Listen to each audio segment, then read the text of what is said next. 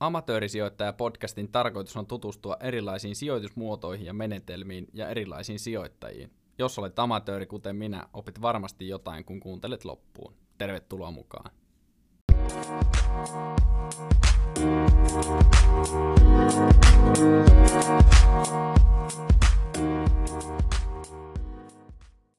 Morjesta ja tervetuloa Amatöörisijoittaja-podcastin pariin. Mun nimi on Aatu Hintsala ja tänään me puhutaan vähän tuosta osakesijoittamisesta ja osakesäästämisestä. Ja pöydän toisella puolella istuu Suomen osakesäästäjien toimitusjohtaja Viktor Snellman. Tervetuloa mukaan.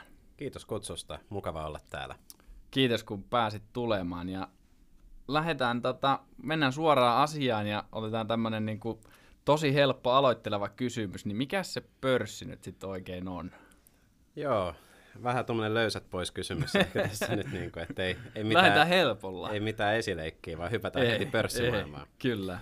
No pörssihän on semmoinen, niin kuin, voisi sanoa, konstruktio tai niin kuin semmoinen tapa, missä käydään kauppaa. Vähän niin kuin meillä on tori, jossa on ostajia ja myyjiä, niin pörssi on sama asia. Se ainoa, mitä se eroaa tämmöisestä perinteisestä torikaupasta tai kirpputorista tai muusta, niin on se, että siellä ostajat ja myyjät käy kauppaa arvopapereilla, eli osakkeilla tai esimerkiksi tämmöisillä johdannaisilla tai sitten sähköisillä rahastoilla. Okei, eli tavallaan se tavara, mikä vaihtuu, niin se on vaan vähän erilainen. Joo. Kyllä. Miksi sitten on tämmöistä osakesijoittamista.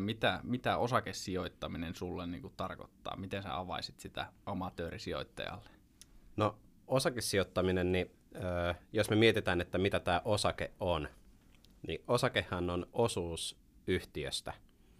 Ja kun mä esimerkiksi ostan pörssistä vaikka kaikkien tuntemaa Harviaa tai Keskoa tai Marimekkoa tai Finnairia tai jotain ehkä vähän semmoiset enemmän sitten teollisuusyrityksen kaltaista niin kuin Kone ja Koneen hissit, niin mä ostan itse asiassa, kun mä saan sen osakkeen itselleni, niin mä omistan sen jälkeen osan siitä yrityksestä.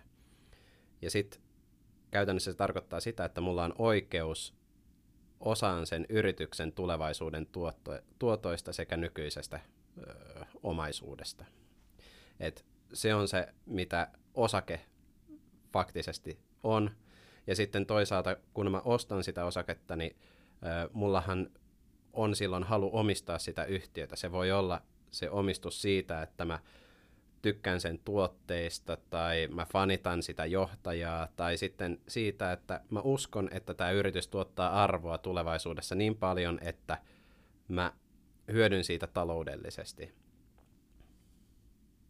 Eli sä vähän niin kuin sä voit melkein laskea itsesi yrittäjäksi siinä vaiheessa, että sä oot... Jos sä omistat 14-15% siitä yrityksestä, niin siitähän sä oot laskennallisesti ehkä yrittäjä sit siellä. Kyllä. Vähän ehkä joutuu rahaa kaivamaan taskusta ennen kuin saa 14% pörssiyrityksestä, jos lähdetään ihan nollatilanteesta, mutta. Mitä kaikkia hyötyjä? Mä saan tulevaisuudessa jotain tuottoja. Mitä mä hyödyn, jos mä omistan osakkeita? No... Jos me mietitään, että miten sä hyödyt osakkeista suoraan, niin se on se, että kun sä ostat osakkeita vaikka 100 tai 1000 tai jotkut isommat sijoittajat ostaa 1 000 000 euroilla, niin kuvitellaan, että mulla on vaikka 1000 euroa nytten jonkun yhtiön osaketta. Ja sitten jos se yritys tekee voittoa ja maksaa osinkoa vaikka... mulle sitten vaikka 100 euroa jonain vuonna, niin silloin mä saan sen 100 euroa itselleni. Ja se on semmoista puhdasta kassavirtaa, jota mä voin sitten käyttää sijoittamiseen lisää, tai sitten esimerkiksi, jos mä oon eläkkeellä, niin mä voin käyttää sitä omaan elämiseen, ja niin kuin sitä, että mä ylläpidän mun parempaa elintasoa sitten niin kuin omilla säästöillä. Sitten toisaalta se, mitä se hyötyy, niin on, mitä mä hyödyn siitä, niin on se, että jos ihmiset tai pörssissä halutaan ostaa sitä osaketta enemmän tai uskotaan enemmän sen tulevaisuuteen, niin silloin sen osakekurssi nousee, jolloin mun 1 000 euron arvoiset yrityksen osakkeet onkin jonain päivänä 1 020 euroa. Ja sitten jossain jonain kuukautena se onkin 1100 euroa. Tai jos mä omistan sitä 10 vuotta, niin sitten se voisi olla suurin piirtein semmoinen 2000 euroa. Eli käytännössä se yritys voi maksaa mulle osinkoja, joita mä voin sitten hyödyntää. Tai sitten se voi pitää esimerkiksi osan niistä voitoista sen yrityksen sisällä ja investoida tulevaisuuteen, jonka jälkeen se tulevaisuuden kuvat paranee ja sitä kautta sen yrityksen kurssi sitten nousee, kun siitä halutaan maksaa enemmän. Ja toisaalta, nyt me puhuttiin tästä, mitä iloa mulle siitä on niin kuin taloudellisessa mielessä, mutta sitten se usein unohtuu, kun käydään niitä keskusteluja esimerkiksi saunanlauteilla tai sitten lehdistössä, että se, että mulla on vaikka 1 000 euron edestä osakkeita, niin mulla on paljon helpompi ehkä hengittää kuin, että jos mulla ei olisi mitään tilillä tai mitään osakkeita. Et jos mietitään, että mistä ihmiset kokee hirveän paljon painetta ja stressiä, niin se on ehkä siitä, että niillä on taloudellisia huolia. Kyllä. Ja tässä yhteydessä niin osakkeet, rahastot, oma asunto, metsä, käteinen, kaikki ehkä niinku tämmöiset omaisuuserät, jotka tuo sulle semmoista niinku taloudellista turvaa ja mielellään myös niinku tuottaa sulle jotain lisää taloudellista hyvää pitkällä aikavälillä, niin se on ehkä semmoinen, joka jää usein keskusteluissa huomioimatta. Joo, keskitytään vaan siihen, että tarvitsisi mahdollisimman nopeasti mahdollisimman paljon fyrkkaa käteen, mutta se tulevaisuuden turva ja se aspekti, niin se on ihan totta, että se unohtuu aika monelta, että siinä on jotain muutakin kuin arvonnousua tai muuta semmoista. Sä mainitsit osingon. Mikä on osinko? Miksi jotkut yritykset jakaa osinkoa, miksi toiset ei jaa osinkoa? Käytännössä osinko on siis osuus sen yrityksen voitoista. Eli jos mulla on vaikka yritys, joka tekee 1 000 euroa voittoa, niin sen jälkeen siitä voitosta maksetaan ensiksi Suomessa 20% yhteisöveroa, jolloin meille jää 800 euroa sitten sitä verotettua voittoa jäljelle. Ja tämän jälkeen se yritys voi päättää, että mitä se tekee sillä 800 eurolla. Että se voi joko investoida tosiaan siihen liiketoiminnan kehittämiseen, tai sitten se voi jakaa osan tai kokonaan siitä sitten omistajille. Eli käytännössä voisi sanoa, että se osinko on aina siitä voitollisesta ja hyvästä voitollisesta tuloksesta ja niin kuin hyvästä voitollisesta yhtiöstä tulevaa pääoman palautusta sitten sille omistajalle, joka on antanut jossain vaiheessa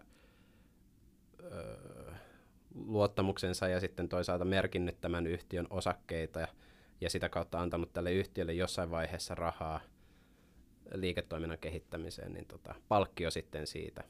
Ja tavallaan se on niin kuin sen omistajan palkkio siitä riskinotosta, jonka hän antaa tai kantaa tämän yhtiön omistajana.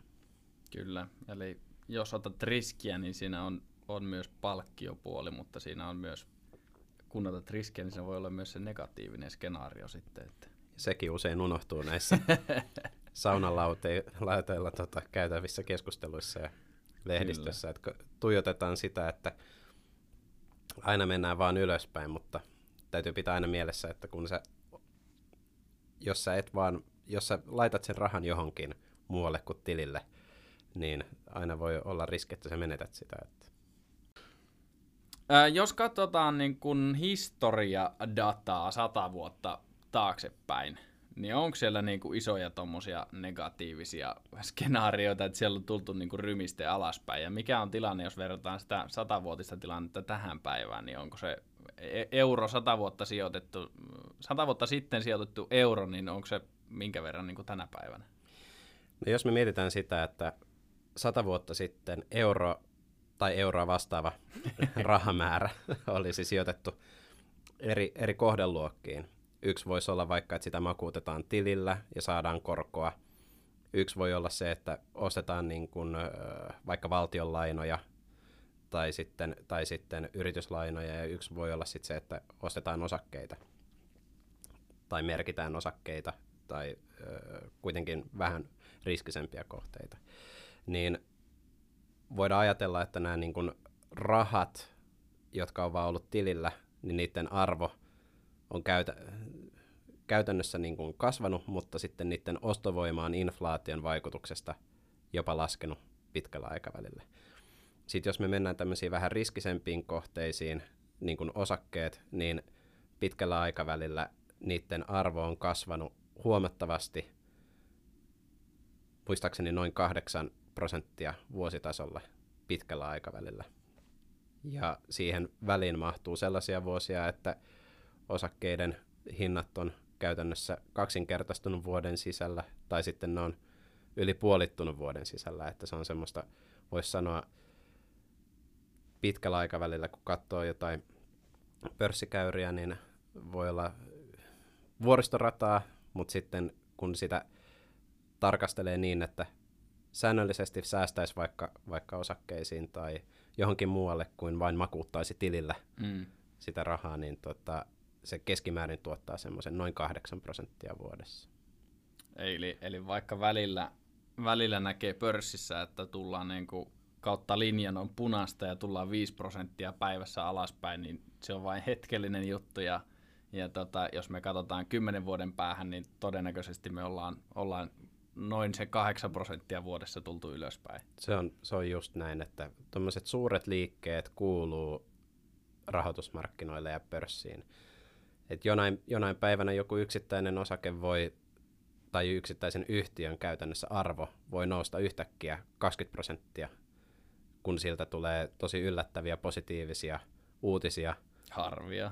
Esimerkiksi Harvia tässä viimeisen parin vuoden aikana. Kyllä. Ja sitten joskus se voi tulla sitten isosti alaspäin, niin kuin esimerkiksi Nokia on monesti tullut hieman, voisi sanoa, niin kuin, että pettymysten saattelemana, kun ei olekaan liiketoiminta kehittynyt niin hyvää suuntaa, kuin olisi haluttu. Kyllä. Miten kenelle tämmöinen niin kuin osakesijoittaminen sopii? Onko se vaan niin kuin rikkaiden harrastus ja keino tienata vielä enemmän rahaa, vai voiko se yksinhuoltaja äiti pienistä tuloistaan, niin voiko sekin lähteä tänne tolskaamaan mukaan? Mä sanoisin, että osakkeet sopii kaikille, kunhan sä otat asioista selvää. Ja se, miten osakkeet voisi sopia kaikille, ne on siten, että sä ostat säännöllisesti esimerkiksi rahastojen kautta tai osakeindeksirahastojen kautta pienillä summilla joka kuukausi osakkeita, ja sitä kautta sä kerrytät sitä sun osaamista, ja ehkä voisi sanoa, niin kuin, että myös sitä niin kuin puskuria pahan päivän varalle tai hyvän päivän varalle, miten ikinä haluaa. Ja sitten kun sulla alkaa osaamista kertoa ja sä luet jotain sijoituskirjoja ja käyt esimerkiksi Suomen osakesäästäjien sijoittamisen peruskurssin tai osakesijoittamisen peruskurssin, niin sitten sulla alkaa olla jo semmoista niin kuin kokemusta ja näkemystä, että sä voit ostaa yksittäisten yhtiöiden osakkeita. Ja sitten sen yhteydessä niin usein tämmöisillä niin kuin nyrkkisäännöillä sä voit valita yhtiöitä, jotka ei mene pahasti vikaan. Ja sitten sitä mukaan, kun sulla taas kokemusta kertyy 5 vuotta, niin sitten sulla jossain vaiheessa sä alatkin huomaa, että tämä osakesijoittaminen on tosi mielenkiintoista, koska sä seuraat niitä yksittäisiä yhtiöitä ja ehkä jopa tunnet ne läpikotaisin niin kuin asiakkaan roolissa. Esimerkiksi sä tunnet kaikki Harvian kiukaat tai kaikki mikähän voisi olla, aikanaan Nokian kaikki puhelinmallit ja kuinka hyvin ne toimii ja mikä voisi olla niin kuin se, tai vaikka Marimekko, joka on kaikkien muotitietoisten suosiossa. Että tavallaan sä voit myös sitä kautta osallistua sen yrityksen kasvutarinaan. Ja sit valitettavan usein näkee sitä, että kuullaan kaverilta, että nyt kannattaa ostaa osakkeita. Sitten avataan osakesäästötili tai arvo-osuustili ja sitten lätkästään jotain rahaa sinne ja ostetaan jotain osakkeita ilman, että perehdytään ja ilman, että tunnistetaan niitä riskejä ja sitten petytään ja tai ollaan tosi iloisia, jos on tullut tosi hyviä osakepoimintoja sieltä, mutta sitten vastatakseni sun kysymykseen, niin osakesäästäminen sopii kaikille, mutta pitäisi ottaa ehkä niinku niistä perusteita selvää sitä ennen ja harjoitella. Eli se termi, mikä laitetaan sen osakkeen perään, niin se ei välttämättä ole sijoittaminen vai säästäminen. Eli lähdetään kartuttamaan sitä puskuria sinne ja sitä voi sitten niinku laittaa rahastoihin, jotka sitten, sä puhuit vuosista, niin tämä ei ilmeisesti ole mikään pikamatka sitten kuitenkaan, eli tarvii olla niin kuin perehtyä jo vuosia ja antaa sille aikaa, että se siellä kasvaa sitten se potti. Samalla tavalla kuin kaikki muutkin harrastukset, oli se sitten lätkän pelaaminen tai futis, niin sun pitää lähteä niistä perusteista ja sun pitää harjoitella ja monta kertaa käydä treenaamassa sitä ja niin kuin vuosia kasvattaa sitä sun osaamista, kunnes sä osaat pelata NHL:ssä tai Masters Leagueissä, että mestareiden liigassa. Että kukaan ei ole seppä syntyessä. Tismalleen, ja toki onhan niitäkin tarinoita, että roiskastaa vaan johonkin ja sitten ollaan yhtäkkiä miljonäärejä, kun on käynyt hyvä munkki, mutta jokaista tämmöistä tapausta kohti on noin 100 000-miljoona sellaista, jotka on menettänyt vastaavasti sitten kaikki rahat tekemällä samalla tavalla. Että eli ota asioista selvää, lähdetään maltillisin summin liikkeelle ja jatkuvaa opiskelua. Joo, ja jatkuvaa säästämistä, eli ei kerran vuodessa, vaan vaikka kuukausittain sitten pienillä summilla liikkeelle. Mistä sitten Suomen maassa, niin mistä näitä osakkeita ostetaan? Suomessa käytännössä osakkeita voidaan ostaa pankkien välityksellä. Ja näitä on eri kokoisia ja erilaisia. Monella meistä on esimerkiksi päivittäinen tili Danskessa, Nordeassa, OP:lla, niin edespäin. Ja siellä usein tilin avaaminen on hyvin helppoa, koska pankki tuntee jo sut. Ja sitten on sen lisäksi tämmöisiä, voisi sanoa niin kuin internetvälittäjiä, niin kuin Nordnet, jossa sitten on mun mielestä tehty aika hyvin myös se pankin tai niin kuin osakesäästämiseen liittyvän tilin avaaminen helpoksi. Ja se, että miten pääsee alkuun, niin ensin sä oot yhteydessä sun pankkiin ja haluat tavata osakesäästötilin tai arvo-osuustilin. Ja sitten sen jälkeen sä siirrät, kun se tili on auki, niin sä siirrät sinne rahaa ja sen jälkeen sä ostat sitten pörssistä osakkeita. Sä puhuit tilistä, osakesäästötili, arvo-osuustili. Mitä nämä on? Mikä ero niillä on? Miksi mä tarvin kaksi tiliä? Tarvinko mä kahta tiliä? Se riippuu ihan sun tarpeista. Että arvo-osuustili on sellainen, että kun sä ostat sinne osakkeita ja kun sä myyt ne, niin sä joudut samana kalenterivuonna sitten maksamaan mahdollisesta arvonnoususta veroa. Eli käytännössä, jos sä oot ostanut 1 000 eurolla vaikka jotain osaketta ja myyt sen 1 100 eurolla, niin sä joudut maksaa sitten 30 siitä voitosta, eli 100:sesta veroa samana kalenterivuonna. Ja sitten toisaalta, kun sä saat osinkoja, vaikka sen saman 100:sen verran niin kuin osinkoja, niin sä joudut siitä noin 25% sitten maksaa veroa samana kalenterivuonna.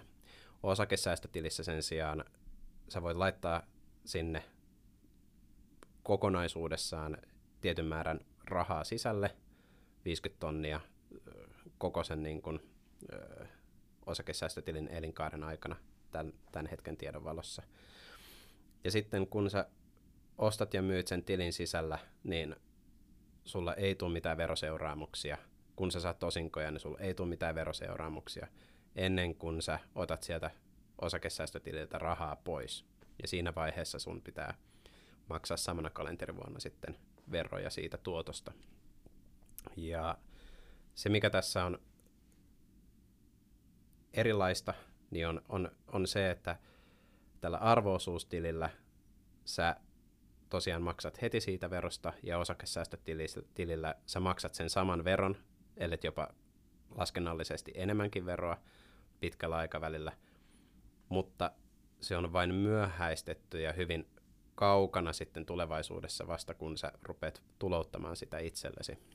Ja se johtaa siihen, että tämmöinen niin kutsuttu korkoa korolle ilmiö, eli sun varallisuus tulee kertymään hyvin paljon nopeammin tämän osakesäästötilin sisällä kuin arvo-osuustilin sisällä, koska siellä ei ole sitä veroja, jotka sun pitää aina sieltä maksaa välistä pois.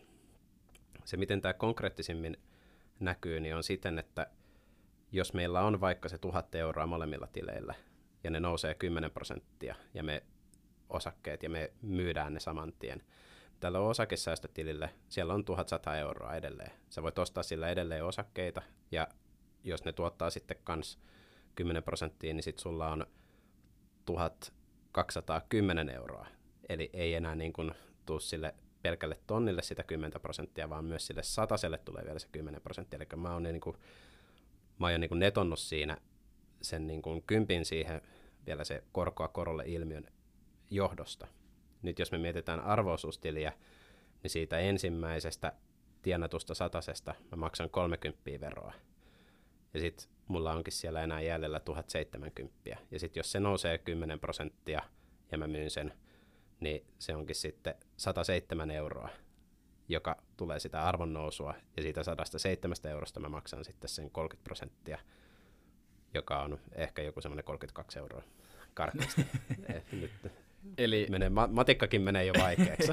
Nyt ei ole laskukonetta nyt tässä, mutta tavallaan ero käytännössä siis on 100:sia pelkästään niin, tämän niin kuin, pari vuotta. Karkean ja lyhytaikaisen niin, esimerkin avulla. Niin. Eli tavallaan osakesäästötilille niin verottaja ei pääse katsoa mitä liikkuja sä teet siellä sisällä. Ja itse asiassa pääsee, mutta se ei voi napsia sieltä välistä. Okei, eli meitä seurataan, mutta ei pääse vielä niin sanotusti osingoille. Mutta sitten se tavallaan niin kun arvo-osuustili jää siinä korkoa korolle -ilmiössä niin kun jälkeen, sitten jos siihen laitetaan vuosia ja vuosia lisää. Kyllä. Se, mikä tästä tekee vielä mielenkiintoisen poikkeuksen, niin on se, että jos meillä on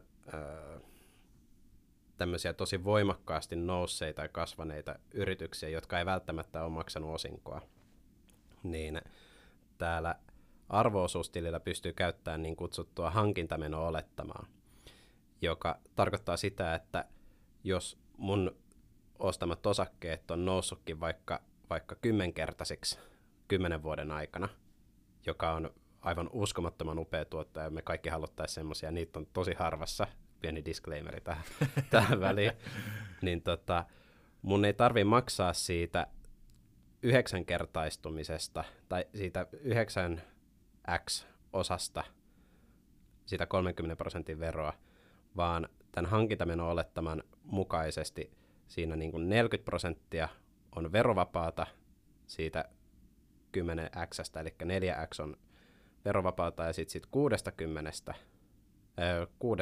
X:stä maksetaan vaan se pääomatulvero. Tämä on arvo-osuustilin puolella ja osakesäästötilin puolella tätä mekanismia ei ole käytettävissä. Et tässäkin tulee sitten kysymys, että mikä on sun sijoitushorisontti ja mikä on sun sijoitustyyli. Eli välttämättä kasvuosake ei ole niinku paras fitti tuonne osakesäästötilin puolelle. Ellet sä sitten jatka sen tavallaan kasvuosakkeen kyydissä pysymistä, tai sitten kun sä myyt sen, niin sä et ota rahoja sieltä pois, vaan sä sijoitat ne edelleen uudestaan. Kyllä. Jonka johdosta tulee tosi, jos sä voisit vielä 10-kertaistaa sen, niin tulee 100-kertainen potti siihen alkuperäiseen pääomaan nähden, niin sit se on järkevää olla niin kuin osakesäästötilillä, että matikka on kuitenkin vielä toistaiseksi ehkä, jos miettii tätä niin kuin aloittelijana, jos lähtisi käyntiin, niin kuulostaa aika monimutkaiselta, mutta tosiasiassa se ei ole kovin monimutkainen, kun siihen vähän perehtyy ja vähän harjoittelee ja tulee näitä treenikertoja sitten vuosien aikana eteen. Eli sinä kuulija, joka nyt kuuntelee, että tämä on niinku ensimmäistä kertaa, oot pappia kyydissä, niin sanotusti niin kaikkia ei tarvitse ymmärtää kerralla, vaan pieni pala kerrallaan, semmoinen juttu, mikä menee kaaliin, niin ota siitä kiinni ja sitten seuraavalla kerralla vähän lisää. Tismalleen. Ja jos me vielä sekoitetaan pakkaa, niin arvo-osuustilillä sä saat tehdä 1 000, jos sä teet enintään 1 000 euroa vuodessa myyntejä, niin se on verovapaata, täysin verovapaata. Siitä pieni knoppitieto. Joo, pisteiin päälle. Kyllä. Mitä sitten pörssissä on, pelkästään Helsingin pörssissä, niin siellä on aikamoinen liuta yhtiöitä, niin mistä ihmeestä mä tiedän, mitä sieltä kannattaa ostaa, mistä mä tiedän, että se osake on niinku hyvä, mitä strategioita meillä on olemassa, mitä tunnuslukuja voidaan seurata? Toi on tosi moniosainen kysymys ja tosi lavea aihe, mutta karkeasti sä voit... Kärjistä. Karkeasti sä voit lähteä ehkä niin kuin, aloittelijana siihen, tai amatöörisijoittajana siten käyntiin, että sä tutkit vähän sen eri analyytikoiden, eli pankkien sijoitussuosituksia, ja sieltä muodostat niin kuin sitä kokonaiskuvaa, ja sitä kautta tutustut, että mitä ne ammattilaiset sanoo sen niin kuin yhtiön, että mitkä siellä on hyviä puolia, mitkä on huonoja puolia. Vähän peilaat sitten sitä, että mikä on kyseisen osakkeen hinta pörssissä ja mikä on sitten kyseisen osakkeen hinta näissä sijoitussuosituksissa. Ja sitten sitä kautta muodostat itsellesi sitä kokonaiskuvaa. Ja ehkä voisit vielä niin kuin käyttää tämmöisiä, niin kuin, voisi sanoa tämmöisiä seulontatyökaluja, tai seulontatapaa, että tunnistamalla vaikka, että mikä on yrityksen osinkotuottoprosentti tai kuinka monta vuotta, tai niin kutsuttu tulostuottokerroin, että onko se suurempi tai pienempi kuin joku tietty luku, oman pääoman tuottoprosentti, onko se voitollinen, onko se yrityksen hinta, jos me mietitään, että sillä on vaikka koneita ja laitteita 1 000 euron arvosta siinä yrityksessä, mutta sitten sen osakekurssi sanoisi, että sen arvo on 2 000 euroa sen koko yrityksen, joka tarkoittaa sitä, että se on kaksinkertaisesti arvostettu taseeseensa nähden, niin näiden kaikkien päälukujen, niin kuin tunnuslukujen ehkä käyminen läpi karkealla tasolla sieltä niin kuin analyytikoiden raporttien kautta, tai sitten kun sä luulet löytäväsi tämmöisillä niin kuin, suodatustyökaluilla semmoisen mielenkiintoisen yhtiön, niin katsoisit vielä kerran ne analyytikon niin kuin kommentit siihen. Ja sitten tässä tosi tärkeää on myös tunnistaa se, että minkälainen sijoittaja sä oot. Ootko sä sellainen sijoittaja, joka ostaa vahvoja brändejä, että niillä on niin kuin laadukkaita yhtiöitä, niin kutsuttu laatusijoittaja, että laadukkaita yhtiöitä, jotka on hyviä brändejä, ja siellä se niin kuin tuottaa vuodesta toiseen jonkunnäköistä arvonnousua ja mahdollisesti osinkoja. Ei välttämättä kaikista niin kuin tuottoisin pikavoittojen kannalta tai tälleen, mutta kohtalainen riski suhteessa tuottoon. Vai oot sä sellainen, että sä haluat hirveästi sitten sitä kassavirtaa itsellesi niistä sijoituksista, eli sä painotat sitten osinkotuottoa, tai ootko sä sellainen sijoittaja, että sä haluat että ei makseta osinkoja, vaan se yritys investoi kaiken sen niin kun tekemän tuoton siihen yrityksen kasvattamiseen ja liiketoiminnan kehittämiseen, jolloin sä ootkin kasvusijoittaja. Ja sitten näillä kaikilla on erilaisia riskiprofiileja näillä sijoitustyyleillä, ja sitten toisaalta niillä on myös erilaisia tuotto-odotuksia, jos näin voisi sanoa. Mutta myös negatiivinen kääntöpuoli. Joo, jos miettii jotain tuommoista tyypillistä kasvuyhtiötä vaikka. Et meillä esimerkiksi tällä hetkellä pörssissä Suomessa, Yhdysvalloissa, Ruotsissa, missä tahansa, on paljon semmoisia kasvuyhtiöitä, joissa on tosi paljon tulevaisuuden tuotto-odotuksia sisällä, mutta sitten toisaalta ne ei välttämättä tee vielä edes voittoa, vaan ne käytännössä vuotaa rahaa markkinoille, mutta silti niiden osakkeita ollaan valmiit ostaa.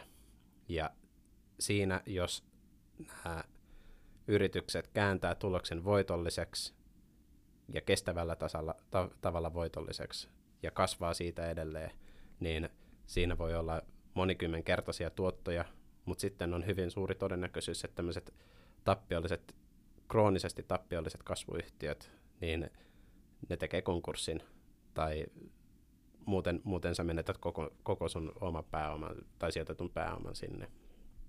Että tämmöisiä on esimerkiksi lääkekehitysyhtiöt tai jotkut teknologiayhtiöt tai niin edespäin. Onko sulla esimerkkejä antaa jostain niin kuin pari firmaa vaikka Suomen Helsingin pörssistä, että mitä siellä on niin kuin kasvuyhtiöitä, jotka kasvaa kohisten, ja mitkä voi olla semmoisia laatuyhtiöitä, osinko-osakkeita? Semmoinen laatuyhtiö, joka monelle tulee heti mieleen, niin on esimerkiksi Sampo.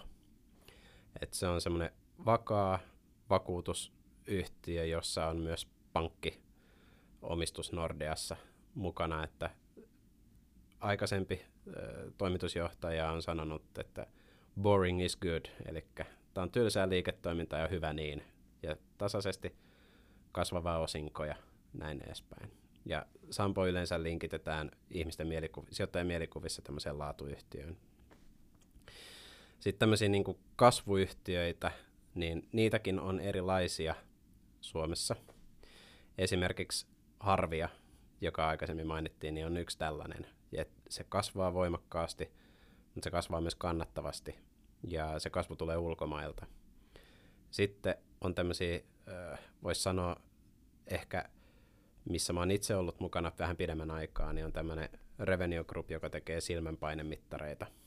Ja sekin on kasvuyhtiö, joka on muuntautunut tämän 10 vuoden aikana tosi monialayhtiöstä silmän tai tämmöinen niin kuin terveysteknologiayhtiöksi, ja se on kasvanut nimenomaan tällä sektorilla. Et se on luopunut aikaisemmista liiketoimintayksiköistä ja sitten keskittynyt siihen, mikä on kaikista paras, ja kasvaa siinä voimakkaasti. Mitä mä oon ostanut nyt osakkeita, niin onko jotain niin kuin nyrkkisääntöjä, milloin niitä kannattaa myydä, milloin pitää ostaa lisää? Onko jotain niin kuin tipsejä tuohon, vai pidetäänkö niitä hamaan tappiin saakka siellä? Sekin riippuu sun strategiasta, että mitä semmoista niin kuin nyrkkisääntöä ei välttämättä voi antaa. Tämmöinen ehkä yksityissijoittajan, jolla on pitkä sijoitusaika, niin kuin minä, niin siinä vaiheessa, kun maailma ympärillä kaatuu ja kaikki myy ja pörssikurssit on -10% tai -20 tai mitä ikinä, niin silloin voi olla hyvä aika ostaa, kun niin sanotusti veri virtaa kaduilla ja kun kaikki on pelokkaita, niin silloin on pitkällä tähtäimellä erinomaisen hyvä aika ostaa. Sitten silloin, kun kaikki on tosi, voisi sanoa, niin kuin kiimaisia niistä osakkeista tai on semmoinen hybris markkinoilla, niin silloin ehkä kannattaa olla pikkasen varovainen. Ei välttämättä myydä, koska verottaja ottaa silloin aina lähtökohtaisesti omansa, ja sitten nousu voi jatkua vaikka kuinka kauan. Jotenka sä voit jäädä jopa niin kuin siitä parhaasta niin kuin noususta myös niin kuin paitsi. Niin kannattaa olla silloin varovainen. Se, milloin kannattaa myydä osakkeita, niin mä ottaisin sen niin kuin 2 eri kantilta. Yksi on se, että kun sä tarvitset rahaa. Tämmöinen yksinkertainen. Hyvin simppeli. Se rahan tarve voi olla se, että sä oot rahoittamassa asuntoa tai vaikka leikkausta. tai sitten sä haluat ostaa jotain toista osaketta, eli sä rupeatkin jo tasapainottaa sitä salkkua. Sun joku osake on noussut vaikka liian kovalle arvostustasolle, jonka jälkeen sä ajattelet, että no mä vaihdan nyt hevosta. Ja sitten toinen syy myydä on sitten ehkä se, että tämän yrityksen tarinassa on muuttunut joku. Eli käytännössä kun sä oot alun perin ostanut jotain osaketta, koska sä uskot siihen yrityksen tarinaan. Se voi olla vaikka se, että meillä on Kruunun jalokiviyhtiö, joka myy matkapuhelimia ja matkapuhelinverkkoja ja tämmöisiä. Ja kasvaa voimakkaasti ja on maailman mestari tässä hommassa. Ja sitten jossain vaiheessa se tarina rupeaa muuttuu. Se ei olekaan maailmanmestari. Tulee jotain muita, jotka vie sen johtopaikan siellä. Ja jatkuvia ongelmia ja sitten alkaa paljastua, kun rapsut toimittajat tai analyytikot tai rapsuttaa vähän pintaan, niin sieltä paljastuukin semmoisia vähän isompia ongelmia, joidenka ratkaisemiseen ei välttämättä mene vuosia tai niin kuin kuukausia tai vuosia, vaan jopa niin kuin vuosikymmeniä. Tai sitten se on jo niin pahassa ja ongelmissa, että se on kaatumassa. Niin silloin kannattaa ehkä harkita myyntiä, että kun se tarina on siellä taustalla muuttunut oleellisesti. Oliko tässä nyt joku tosielämän yhtiö tässä esimerkissä? Se jää kuulijan selvitettäväksi. Ehkä näin. Ja joskus nämä yhtiöt, ne pystyy myös kääntämään sen niin kuin huonon kehityksen hyvän kehitykseen. Että tavallaan siellä on, jos tässä aikaisemmassa esimerkissä, niin siellä on saattanut johto vaihtua, on ruvettu tekemään uudistuksia, sitten ne uudistukset alkaa näkyä, niin täytyy pitää mielessä, että sä voit myös aina palata siihen saman yhtiön kyytiin, ja sä voit aina muuttaa sun mielipidettä, kun faktat muuttuu. Että ei tarvitse lukittautua sit siihen yksittäisen päätökseen ostaa tai myydä vaan. Ja ei tarvitse myydä kaikkea, sä voit myydä osan. Että tää ei ole mustavalkoista hommaa. Että ei ole on-off-nappia, vaan ei. Siellä on niinku, voit keventää niin sanotusti. Joo. No mitä jos ajatellaan niin kuin tyypillistä suomalaista sijoittajaa, niin ostaako se tiettyjä osakkeita? Onko se tietynlainen sijoittaja, säästäjä profiililtaan? Tyypillinen suomalainen sijoittaja ostaa tuntemiaan yhtiöitä. Ja nämä tunnetut yhtiöt on usein sellaisia, jotka on isoja perinteisiä yhtiöitä. Jos me katsotaan, että mitkä on omistetuimpia suomalaisia yhtiöitä, niin sieltä tulee tuttuja nimiä niin kuin justiin Sampo, Nordea, sitten tämmöisiä vähän ehkä rivikansalaisille tuntemattomampia niin kuin Wärtsilä ja sitten UPM, metsäyhtiö, niin edespäin. Finnairikin löytyy täältä. Nämä on semmoisia, joita suomalaiset sijoittajat suosii. Ja se on ihan luonnollista, koska ne saattaa periytyä ne osakkeet suvussa tai sitten kun lähdetään liikkeelle, niin silloin kannattaa ehkä ostaa tämmöisiä yhtiöitä, jotka on tunnettu jostain vakaudesta tai vakaasta osingonmaksusta, niin kuin esimerkiksi UPM monelle on tämmöinen. Sitten jos me mietitään, että minkälaisia sijoittajat usein on myös Suomessa, niin he ostaa tosiaan semmoisia yhtiöitä, jotka he tuntee ja josta heillä on ehkä toimialaymmärrystä ja toimialakokemusta. Ja tässä yhteydessä aika moni mies usein ostaa teknologiayhtiöitä ja softayhtiöitä. Ja aika moni nainen ostaa sitten enemmän kuluttajavetoisia yhtiöitä ja semmoisia, missä on esimerkiksi naisjohtajia. Ja jos me katsotaan, että miten sukupuolijakauma menee eri yhtiöissä, niin näissä teknologiayhtiöissä omistajia on huomattavan niin kuin miesvaltainen joukko. Sitten meillä on esimerkiksi Marimekko, jossa suurin osa henkilöomistajista on naispuolisia henkilöitä. Et siinä ehkä tulee myös se kokemus ja näkemys, että mä en usko, jos mä sanon näin, niin tämä kuulostaa tosi stereotyyppiseltä, mutta mä en usko, että kovin moni mies on Marimekko-fani. Ei varmaan semmoisia HC Marimekko-faneja, niin kyllä se henki löytyy tuonne kauniimman sukupuolen puolelle. Kyllä. Ja mä tunnistan tämän myös itsestäni, että mä kun oon kemiantekniikan diplomi-insinööri koulutukseltani, niin mun on hirveän helppoa ostaa nestettä, josta mä ymmärrän sen tavallisen polttoaineliiketoiminnan liiketoimintalogiikan, se nyt ei ole kovin monimutkaista, mutta sitten mä myös ymmärrän sen, että miten hyvä vallihauta tässä uusiutuvien uusiutuvien polttoaineiden liiketoiminnassa on muihin yhtiöihin nähden, eli aika paljon semmoista teknologista etumatkaa.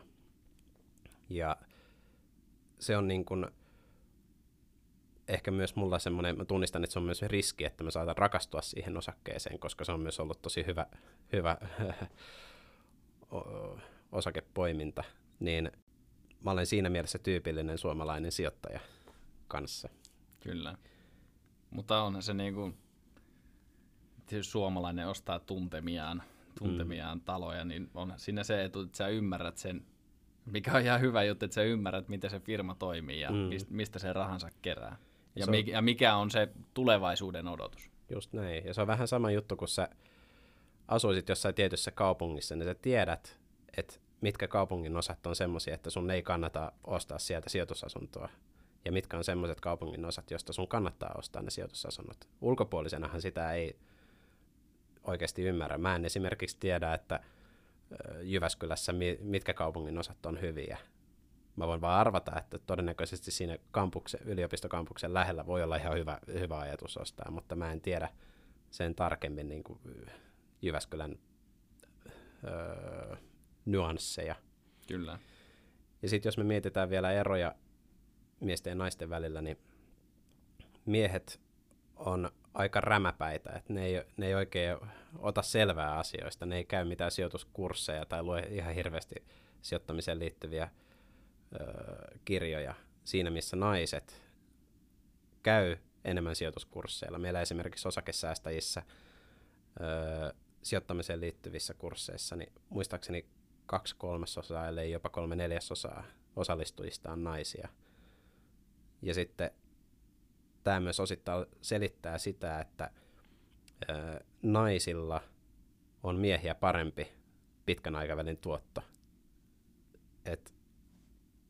Tai en tiedä, selittääkö tämä sitä, mutta usein naisilla on otetaan paremmin asioista selvää, mutta me on myös maltillisempi riskiprofiili siinä sijoituksissa, ja pitkällä tähtäimellä se myös tuottaa pikkasen paremmin kuin miehillä. Pitäisi ottaa oppia siinäkin. Mies ei lue käyttöohjetta, vaan mennään suinpäin suden suuhun. Saati sitten, jos on insinööri, kun ne ei todellakaan lue käyttöohjeita. Kyllä minä tämän tiedän. Kyllä. Mikä on sitten sun tarina? Miksi sä oot lähtenyt ostamaan osakkeita ja miten sä kiinnostuit niistä? Joo, tuossa aika lailla kohta tulee kuukaudelle 10 vuotta täyteen siitä, kun mä ostin ensimmäiset osakkeet. Se lähti siitä, että mä olin valmistunut pari vuotta aikaisemmin tai 1,5 vuotta aikaisemmin diplomi-insinööriksi. Ja sitten alkoi hiljalleen kertyä rahaa sukan varteen ja kaverin kanssa keskustelin sitten, että mitä hän tässä voisi tehdä. Ja hän sanoi, että nyt kannattaa ostaa Etelä-Amerikasta metsäosuuksia, eukalyptussellua. Ja mä sitten sitä vähän selvittelin ja totesin, että nyt vähän ehkä riskinen juttu ja vähän sketchiä hommaa. Että ja sitten mä jätin onneksi ostamatta. Sen jälkeen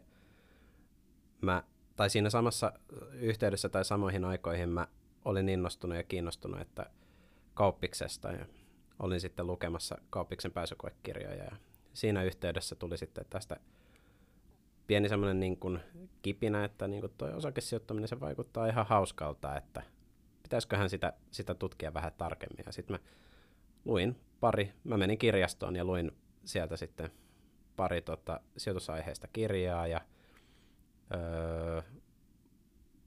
avasin arvo-osuustilin ja sitten lätkäsin saman viikon aikana semmoisen muutaman kuukauden palkan, joka olisi niin kuin säästetty sitten tilille, niin olikohan siinä 6 eri osaketta, joihin mä niitä sitten lätkin. Ja sen jälkeen mä oon säännöllisesti ostanut joka kuukausi osakkeita. Ja silloin 2011 kesällä ja syksyllä oli sitten eurokriisi, joka pikkasen roihahti. Ja ei ollut 1 tai 2 päivää, kun oli -5% Suomen pörssissä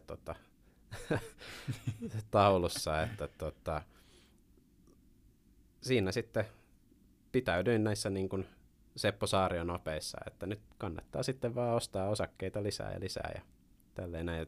Pulussalla oltiin sitten pitkällä tähtäimellä, että toki sen ensimmäisen vuoden saldot oli muistaakseni, eli 2011 kesästä joulukuun loppuun, niin se taisi olla -3%, että ei ihan mahdoton. Ei ihan mahdoton. Tappio. Siitäkin selvittiin. Ja sitten sen jälkeen mä oon säännöllisesti lukenut yhden tai useamman sijoituskirjan joka vuosi. Ja joka päivä mä opin jotain uutta markkinoista tai itsestäni ja sijoittajaprofiilistani. Ja tuossa räknäilin, niin mulla on suurin piirtein semmoinen 28% tullut vuosituotoksi keskimäärin tässä 10 vuoden aikana. Ja se on ihan liian hyvä ollakseen totta, että mä oon joko tehnyt tässä laskuvirheen tai sitten mulla on käynyt vaan tosi iso munkki. Eli tämmöisiä tuottoja ei tarvitse odottaa omalta salkulta noit niinku seuraavan 5 vuoden aikajänteellä. Ei. Mutta se mikä siinä selittää, niin mulla käytännössä 2 salkun suurinta yhtiötä on noussut tosi voimakkaasti vuosien aikana, joista toinen on tämä aikaisemmin mainittu Revenio Group ja toinen on sitten Neste. Ja Nesteen keskihinta mulla salkussa on €2 ja jotain, ja tällä hetkellä se on pörssissä, onko se 50 jotain euroa, että siinä on käynyt vaan tosi hyvä säkä, että on pitänyt sitä uskollisesti salkussa, ja sitten on tullut vielä osinkoja joka vuosi tilille, että aika hurjia lukuja, ei harvemmin kuulee tarinoita omista ostoksista, jotka on 25-kertaistanut oman arvonsa ja osingot päälle. Mm. Se on hirveän hyvä säkä on alunkin perin käynyt, mutta sitten kärsivällisyys. Ja se ei ole tullut 1 vuodessa, se on tullut 10 vuodessa. Että, ja sitä se on tullut ehkä niin sanotusti pyytämättä ja yllättäen.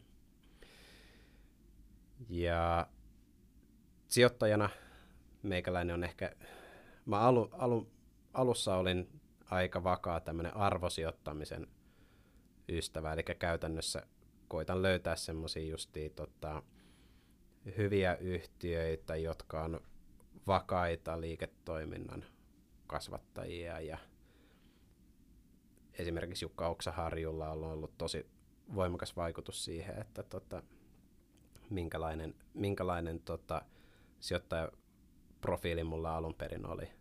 Ja myös Seppo Saario. Et sitten vuosien saatossa on hieman enemmän tullut sitten, mä oon ruvennut löytää sitä omaa tyyliäni ja omia sijoitustyyliä ja sitten mulle sopivia yhtiöitä, ja identifioidun nyt semmoiseksi kasvusijoittajaksi.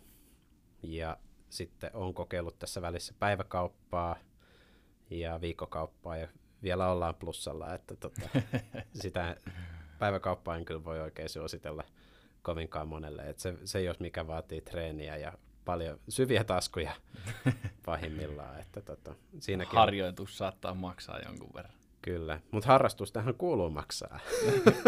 Eli sä otat tämän harrastuksen kannalta. No joo, siis tämä lähti harrastuksena ja nyt se on semmoinen harrastus, joka tuottaa sitten mulle aika hyvää niin kuin mielenrauhaa sitten vuosien päähän sitten tästä.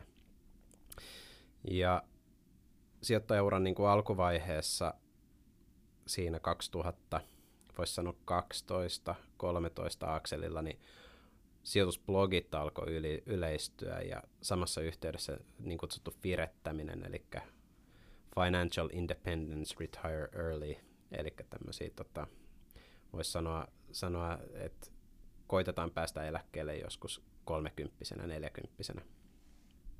Ja silläkin on ollut aika suuri vaikutus mun sijoitusprofiiliin ja ehkä niinku semmoiseen, voisi sanoa niinku säästämisprofiiliin, jos näin voisi sanoa, että en viitti törsäillä kovin paljon, ja se on ehkä ollut jopa vähän huono, että unohtaa välillä elää, kun koittaa säästää niin paljon sukan varten ja osakkeisiin sijoitettavaksi. Mutta siinä on se hyvä puoli, että tunnistaa sitten sen, että ei käy hakea joka päivä sitä niin kuin lattea jossain kahvilassa, vaan sitten miettii sitä rahan käyttöä ja kuinka paljon niin kuin voi tai kuinka paljon yksi vaikka ylimääräinen takki voi maksaa, jos se tuottaisi vaikka semmoisen 20-30% vuositasolla sulle arvonnousuun, niin siitä tulee kallis takki sitten, jos sitä Kyllä. laskee kautta. Mutta se odottaa sitten siellä jossain tulevaisuudessa, että joku viisas joskus sanoi, että sijoittaminen on sen korkeamman elintason siirtämistä tulevaisuuteen. Se on muuten ihan hyvin sanottu, että ehkä silloin mä kehtaan nostaa 2 takkia ja vieläkin jää rahaa sitten. Ja voi ottaa myös päiväkahviksi sen lateen. Mm. Mitä onko sulla suosikki osaketta? Mikä on sun lemppari tällä hetkellä? No mihinkään osakkeeseenhan ei saisi rakastua. Se on, se on tosi vaarallinen tilanne. Viimeaikainen tämmöinen voisi sanoa kurssiraketti Harvia, niin se on yllättänyt mut monta kertaa. Mä viime jouluna vasta ostin ensimmäiset osakkeet Harviasta. Ja aikaisemmin mä luulin, että se on tylsä kiuasyhtiö, mutta kun siinä vähänkään perehtyy, niin se itse asiassa vaikuttaa tosi mielenkiintoiselta, voisi sanoa niin kuin sauna- ja spa-markkinassa, että se ja niin voimakas kasvu vielä niin kuin alla, että se harmittaa, että antoi omat ennakkoluulot taas ohjata päätöksentekoa, että olisi pitänyt vaan olla nöyrä ja katsoa rauhassa niin kuin yhtiön alla olevat niin kuin liiketoiminnat kyllä. läpi. Että.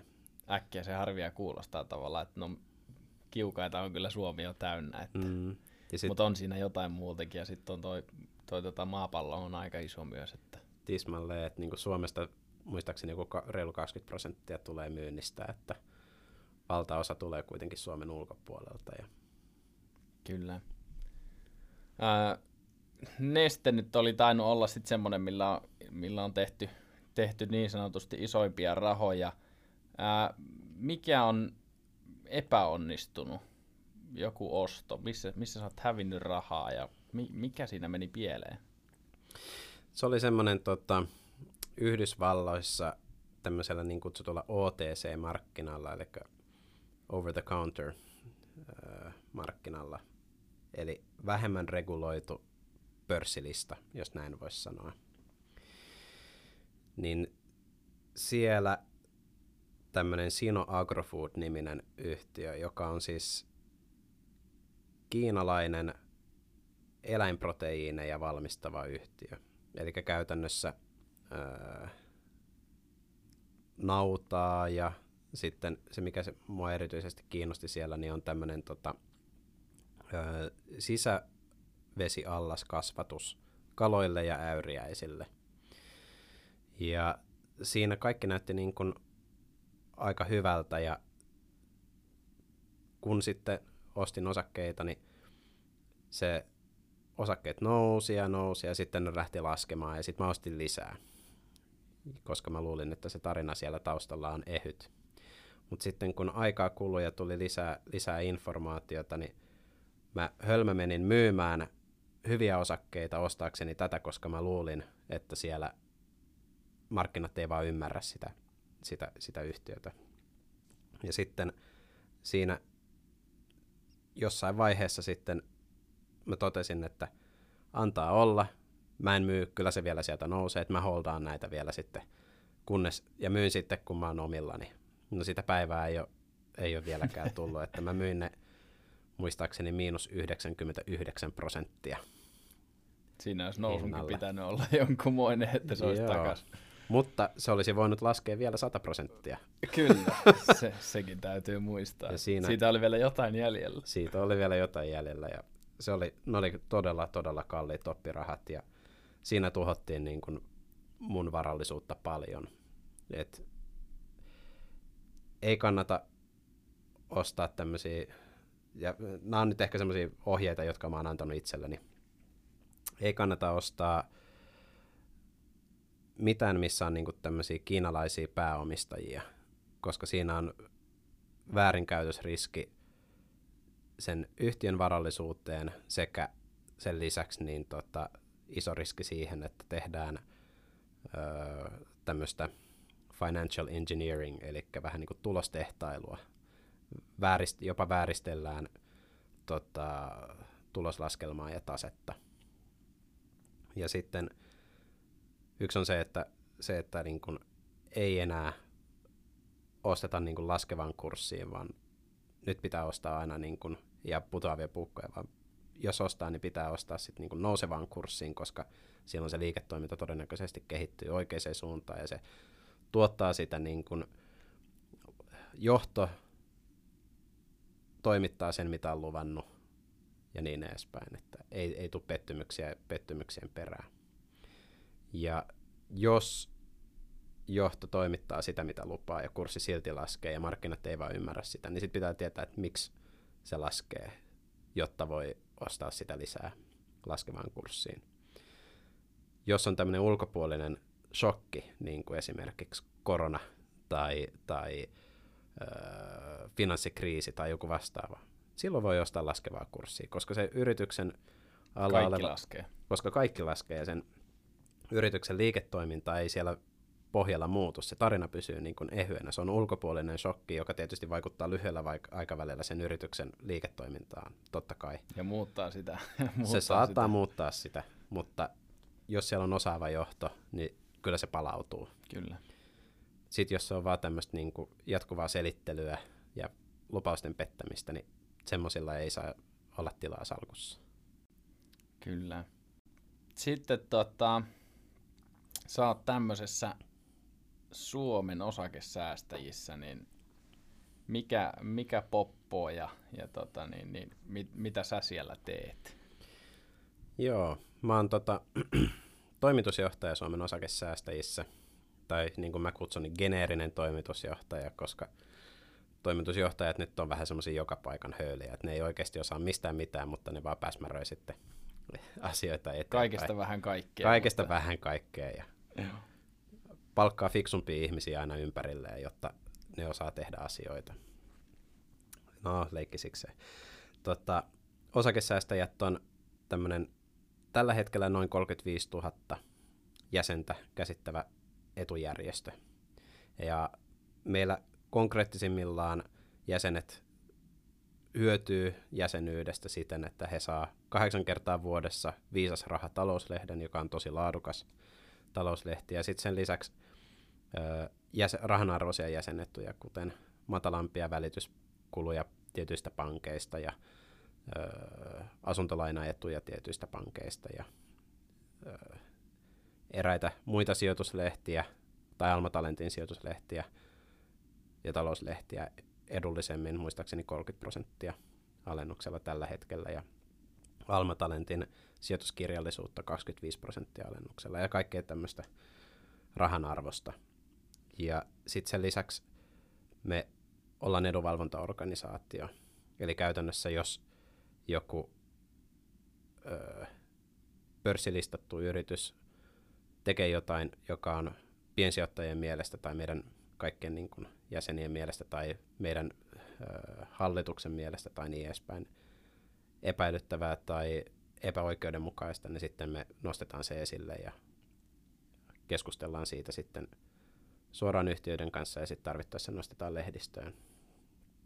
Ja sama koskee sitten välittäjiä tai yksittäisiä poliitikkoja tai näin edespäin. Ja sitten me tehdään paljon semmoista taustalla, joka ei ehkä näy sitten kovinkaan hyvin, niin tämmöistä vaikuttamistyötä verotuksen ja säästämiseen liittyvään lainsäädännön saralla.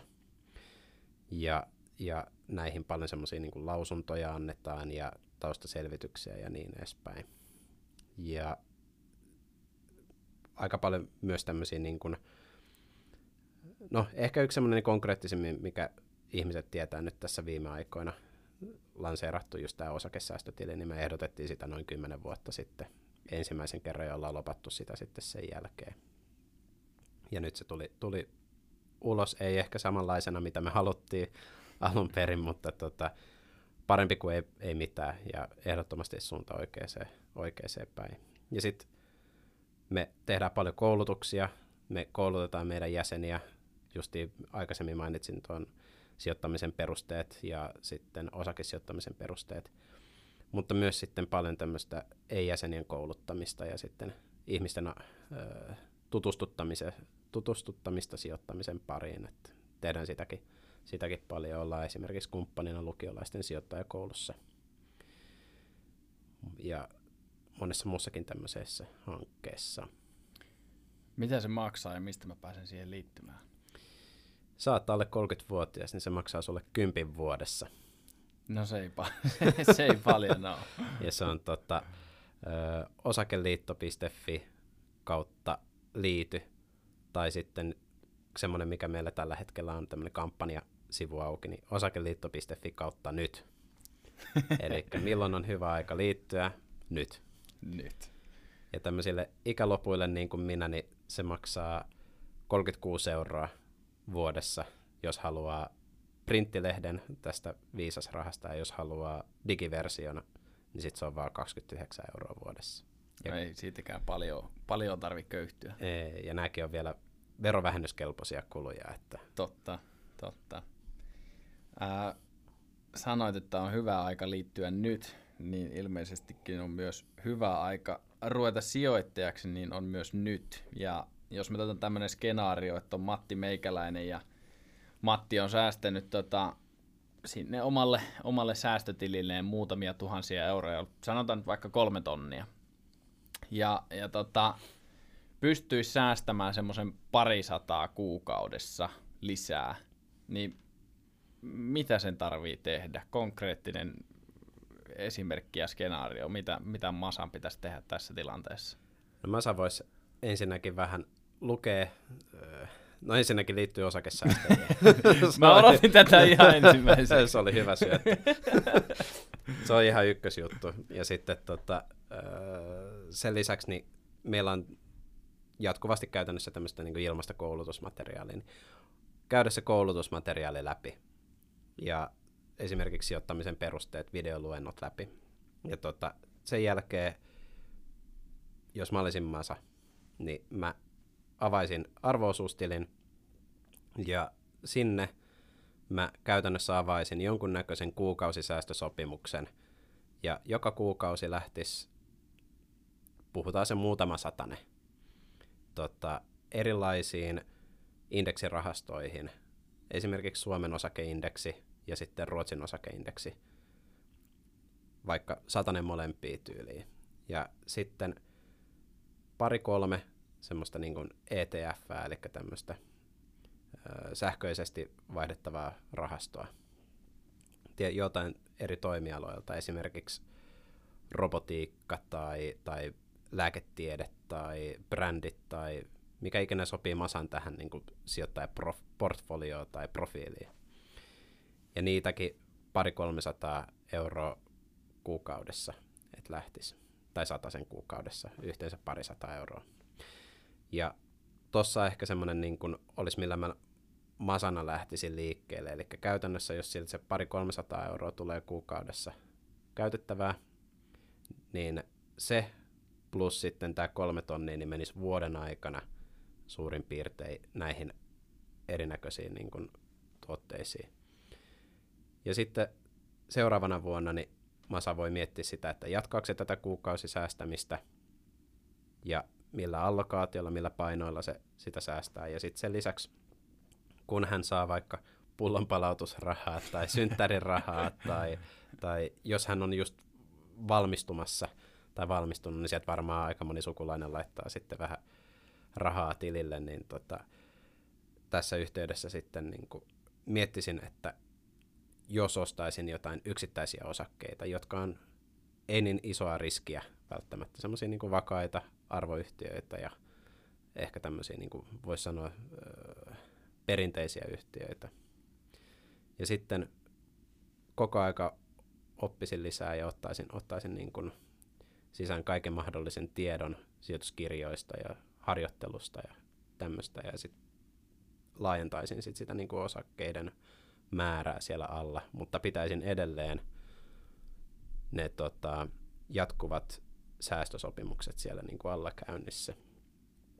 Tuommoisella kombolla mä itse lähtisin liikkeelle ja jättäisin ne latet ja laittaisin ne latetkin sitten, tai latterahat sinne arvo-osuustilille. Ja sillä vanhalla takilla pärjää vielä. Sillä vanhalla takilla pärjää yllättävän monta vielä vuotta. Kyllä. Sitten jos me laitetaan tuohon masan tilanteeseen, laitetaan 10, 15, 20 vuotta niin kuin ikää ja aikaa päälle, niin mikä on niin kuin positiivinen skenaario, mitä on voinut realistisesti tapahtua, ja mikä on ehkä negatiivinen skenaario, mitä siinä voisi tapahtua? Tuommoisella voisin sanoa, että niin kuin tosi positiivinen olisi, että sillä on 100 tonnia siellä. Ja ehkä semmoinen maltillisempi, tai voisi sanoa, niin kuin, että se tosi negatiivinen skenaario on, niin käytännössä sillä on ne omat sijoitetut rahat siellä. Eli jos on laittanut, mitä siitä nyt tulee, 3 tonnia plus sitten 3 tonnia vuodessa 10 vuoden ajan, ja se on 30 tonnia tai 33 tonnia laitettu sinne sisään, niin mä väittäisin, että siellä voisi olla ehkä joku semmoinen 20-30 tonnia tosi niin kuin huonossa lykyssä. Joo, eli ei niin kuin, sä et häviä kaikkea. Kyllä just näin. Kun sille antaa aikaa, niin kyllä niin kuin joku edes siellä tuottaa siellä salkussa. Jos se 100 vuoden keskimääräinen tuotto on ollut se 8%, niin en henkilökohtaisesti usko, että se tulee aivan hirvittävästi muuttumaan seuraavat 100 vuotta.